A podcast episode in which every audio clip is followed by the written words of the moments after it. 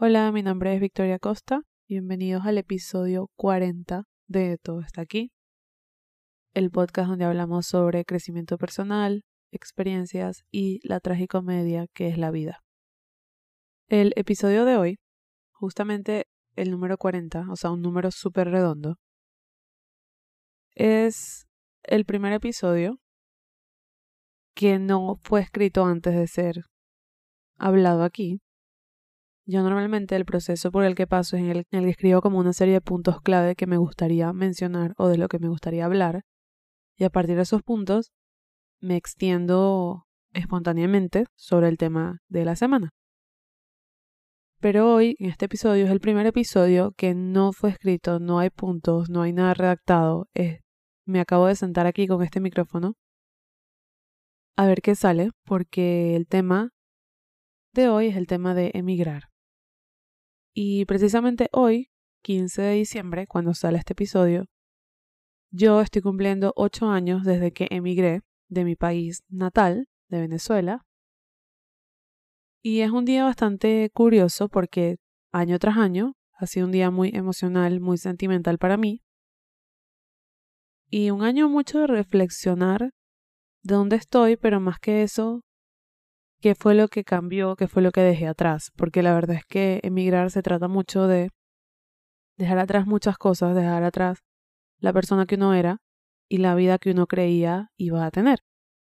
Y todo esto desde un punto de vista de reflexión y no desde un punto de vista necesariamente nostálgico, aunque obviamente la nostalgia muchas veces está presente también.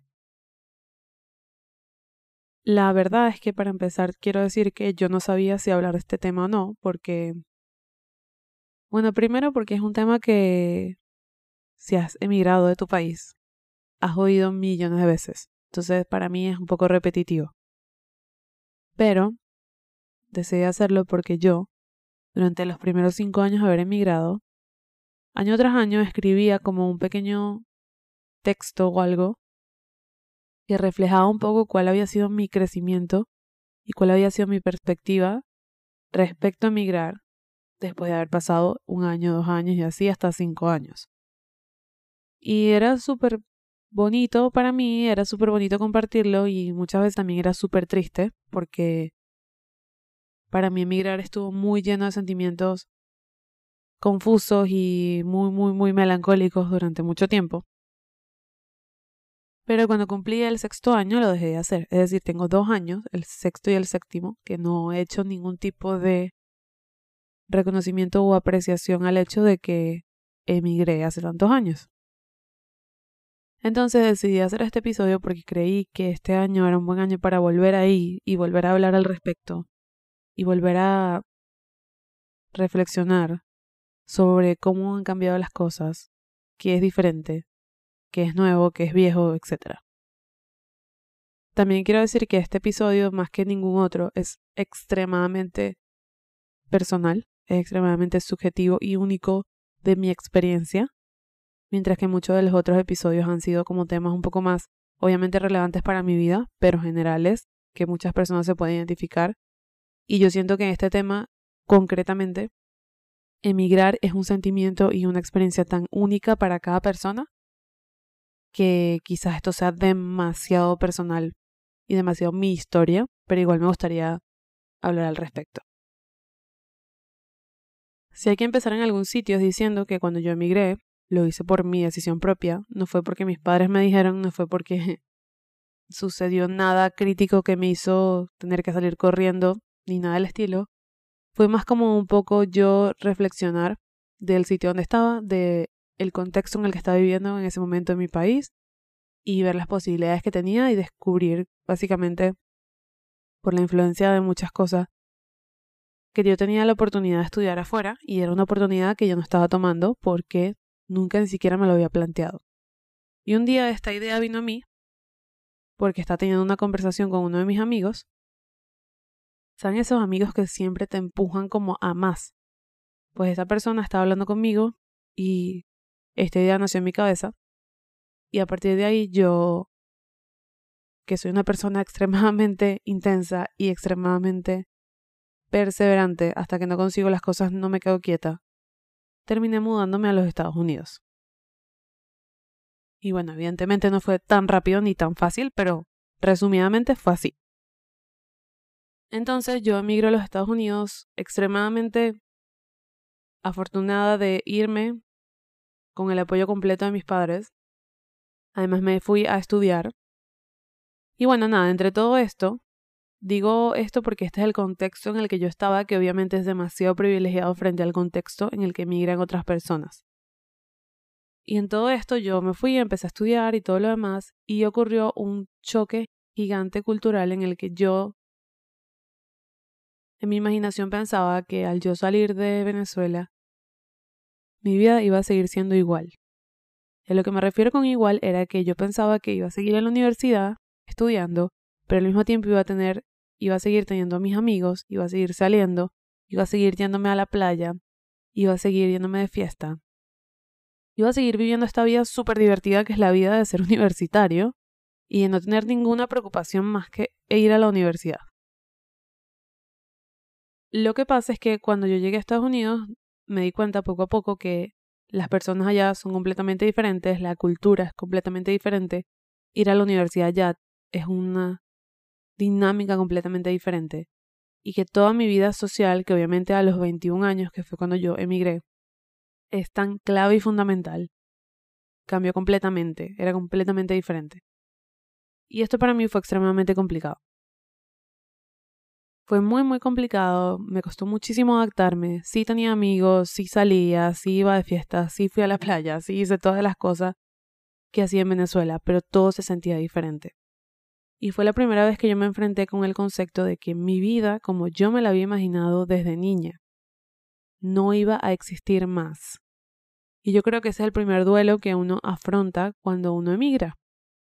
Cuando uno emigra, básicamente sin tener opción a volver, porque es diferente emigrar para ir a estudiar dos años y volver a casa que emigrar para siempre.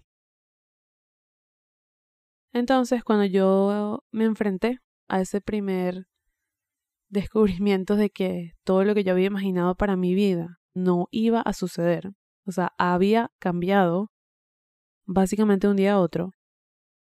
Además, estaba tratando de acostumbrarme al hecho de que todo lo que yo conocía en cuanto a todo, costumbres, calles, sonidos, personas, formas de hacer las cosas, todo había cambiado.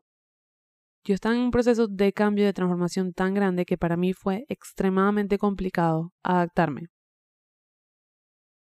Y esto fue de verdad mucho tiempo en el que yo sufrí muchísimo y me enfrenté muchísimo a mí misma, me enfrenté muchísimo a lo que yo quería, a quien yo había dejado atrás, a las decisiones que había tomado y a lo que significaba ahora toda esta nueva vida que yo tenía. Y de manera resumida, por los primeros cinco años de haber emigrado, fue extremadamente duro y difícil para mí y realmente en muchas ocasiones pensé que había sido la peor decisión de mi vida. Entonces, evidentemente, en esos primeros años, la relación que yo tenía con el emigrar era una relación súper dolorosa. Era una relación súper melancólica, súper triste, súper... incluso llena de rencor. Y en el medio de todos esos cinco años, obviamente yo hice muchas cosas, logré muchas cosas, conocí muchas personas, visité muchos sitios. Pero aún así, había una parte de mí que seguía estando de luto, porque al final emigrar es un luto. Es un luto que vivimos, cada quien de maneras diferentes, pero es un luto. Y para mí esos primeros cinco años fue vivir todas estas cosas con un luto presente y persistente que no dejaba que yo terminara de disfrutar dónde estaba y con quién estaba y por qué estaba ahí. Todo eso sumado al hecho de que al emigrar a los Estados Unidos fue aún más complicado porque culturalmente Estados Unidos es un país muy diferente a Venezuela, Latinoamérica, y el estilo de vida es completamente distinto, las cosas que son importantes son diferentes, todo funciona diferente. Y yo no me terminaba de adaptar a ese sistema. Pero fue en el sexto año, quinto sexto año, cuando decidí emigrar por una segunda vez. Yo estaba sufriendo mucho, no me gustaba para nada cómo me sentía. Y yo necesitaba escapar de alguna manera y para mí el problema principal en la ecuación de mi duelo era Estados Unidos. Porque en mi mente el haber emigrado a otro país, más parecido a Venezuela, más parecido a las costumbres que yo conocía, más parecido al estilo de vida que a mí me gustaba, iba a ser todo más fácil. Y fue así como en 2019, cinco años después de haber emigrado de Venezuela a Estados Unidos, emigré a España, que es donde estoy hoy. Y efectivamente, yo no estaba tan mal en mi diagnóstico porque en el momento que yo emigré a España, literalmente mi duelo se empezó a disolver, mi luto se empezó a disolver. Porque sí, Estados Unidos sí jugaba un papel muy, muy grande en que mi duelo con emigrar no se curara. Porque esa diferencia de culturas, esa diferencia de estilo de vida sí estaba impactando negativamente como yo me sentía, porque una cosa es dejar atrás todo lo que tú pensabas que iba a ser tu vida y entender que ahora va a ser diferente, pero más o menos alineada con los valores y persona que eres. Y es el caso de Venezuela-España. Y otra cosa es emigrar a Estados Unidos y entender que tu vida es diferente, la persona que tú eres ya no va a ser, pero es que además tus valores y la persona que eres no encajan en esa sociedad en la que te has mudado. Entonces, evidentemente sí, cuando yo me mudé a España, todo mejoró y todo fue más fácil y todo fue más light. Y mi perspectiva hacia emigrar cambió completamente, de un giro de 180 grados. Y probablemente por eso es que tengo dos años sin escribir sobre mi experiencia con emigrar.